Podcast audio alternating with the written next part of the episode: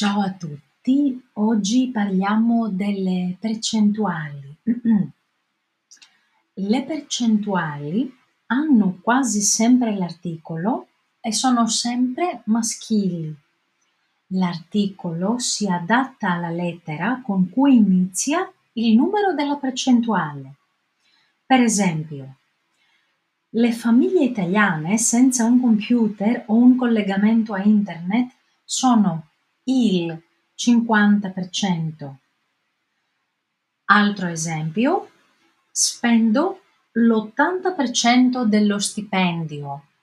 Allora, dico il 50 perché la parola 50 comincia con la lettera C, ma dico l'80% e lo scrivo con L apostrofo perché il numero 80, se lo scrivo in lettere, comincia dalla lettera O.